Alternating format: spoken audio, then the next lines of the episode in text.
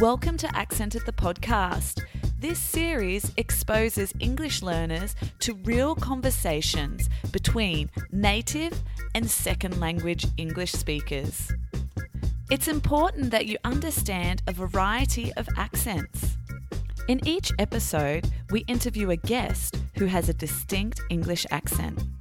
Enjoy the series, and I know that your English will improve just by listening to Accented. Thanks for joining me for another episode of Accented. Now, when I released the series on the 15th of February this year, I did mention that I would be releasing episodes on the 15th and 30th of each month. Now, I have a dilemma because it is the 29th of February. There is actually no 30th in this month. So today I have a short episode with no guest. But next episode will be released on the 15th of March, and I will have a new guest. So, today I just want to say thank you to everybody that has downloaded the Accented series. Feel free to leave me a comment asking questions. I'm happy to help you with your English learning journey. I also want to know what accents you want to hear. I have quite a few interviews coming up. We have the Canadian accent, Mexican, Lebanese, Australian. So please just send me a message and tell me what accents you want to hear. Now, I'm absolutely blown away by how many countries have downloaded the series in the last 14 days.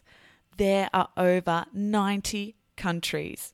That is incredible. I am so pleased that the series is getting out to as many people as possible. So, the top country listening to Accented is India. I'm getting so many downloads from there, followed by Australia, then the United States, the United Kingdom, and then Pakistan is in fifth place. Wow, I'm just speechless.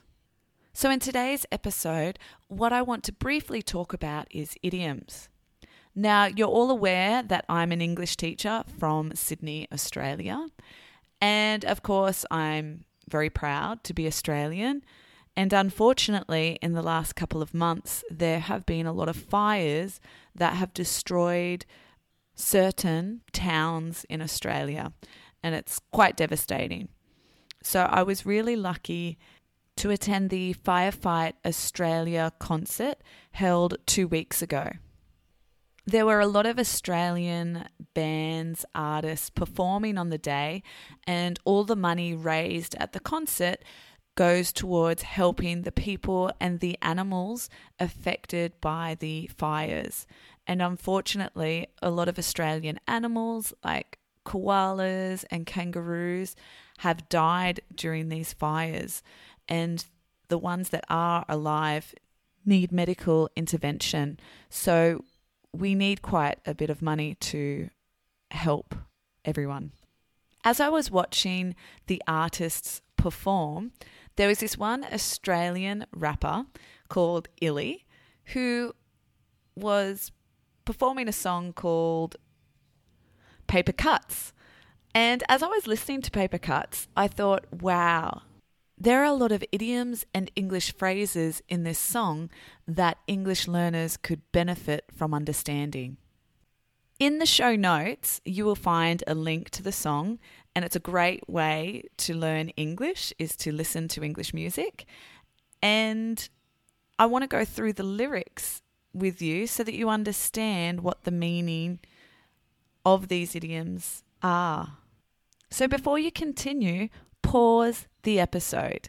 Click on the link to Illy's song Paper Cuts, have a listen, bring up the lyrics, and then come back and press play.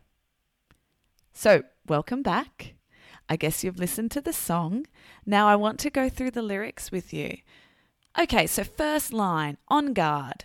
Now, on guard is a French expression, but we commonly use it in English. When you say on guard, that means that you're ready to fight. So get ready for a war. When we say in English, it's meant to be, that means that it's out of our control. So whatever has happened, it's meant to be. Then he says, My ego, her pride, some recipe. Now, in English, there's a common saying, a recipe for disaster. So, we all know a recipe is something to make food with, but a recipe for disaster is mixing some things together, bad things. So, obviously, his ego, her pride, it's a recipe for disaster. Later, he says, haven't tuned into the blow by blow. So, blow by blow is like boxing. So, when you hit someone and they hit back, you're, it's a blow by blow. Then there's stir it up. A common saying in English to stir the pot. Now, stirring is when you put the spoon in the pot and you're moving it around. So, if you're going to stir the pot in English, you are going to cause some trouble. And if you stir it up, you're also going to make people upset. So it says stir it up, stand back, watch a fireworks show. And we all know fireworks are loud and crazy. So he's saying that they're stirring each other up. Another line there is both in too deep. Now, when you're in too deep to something, it means that you're stuck and it's too hard to get out of it. So just imagine that you've got water up to your neck. You're in too deep and it's hard to get out. When somebody tells you to buckle up, that means to put your seatbelt on in the car to buckle up. But it also means if you need to buckle up, get ready for the ride. A ride like a roller coaster. It's going to be so scary, sometimes fun, but you need to buckle up to be safe. So that's what that saying is to buckle up you know that something huge is going to happen and you need to be safe. When you fight fire with fire, that means that you're using the same tactics or the same way that that person is fighting. And you might actually not like the way that they're arguing with you, but you're coming down to their level. Now, when I say you're coming down to their level, it means that you're using the same ways to argue. Now, in English, if you've crossed the line, that is not a good thing. So when someone says, hey, you've crossed the line, that means that you have said something or you have done something that has upset the other person. It's not good what you've done, and you've gone over their boundaries. Now, when you play with knives, someone's going to get hurt. So when you hear that saying to play with knives, you're going to either cut yourself and it's not going to be a good experience. Something bad is going to happen. Now, a paper cut is when you cut yourself with a piece of paper. Now, a paper cut is not something that you're going to die from, but it's also very painful. It's not a nice thing, but it's so small. So I guess this song is trying to say, even though it's a paper cut, there's so many of these paper cuts that it's it's not feeling good and it's not a good thing for the relationship.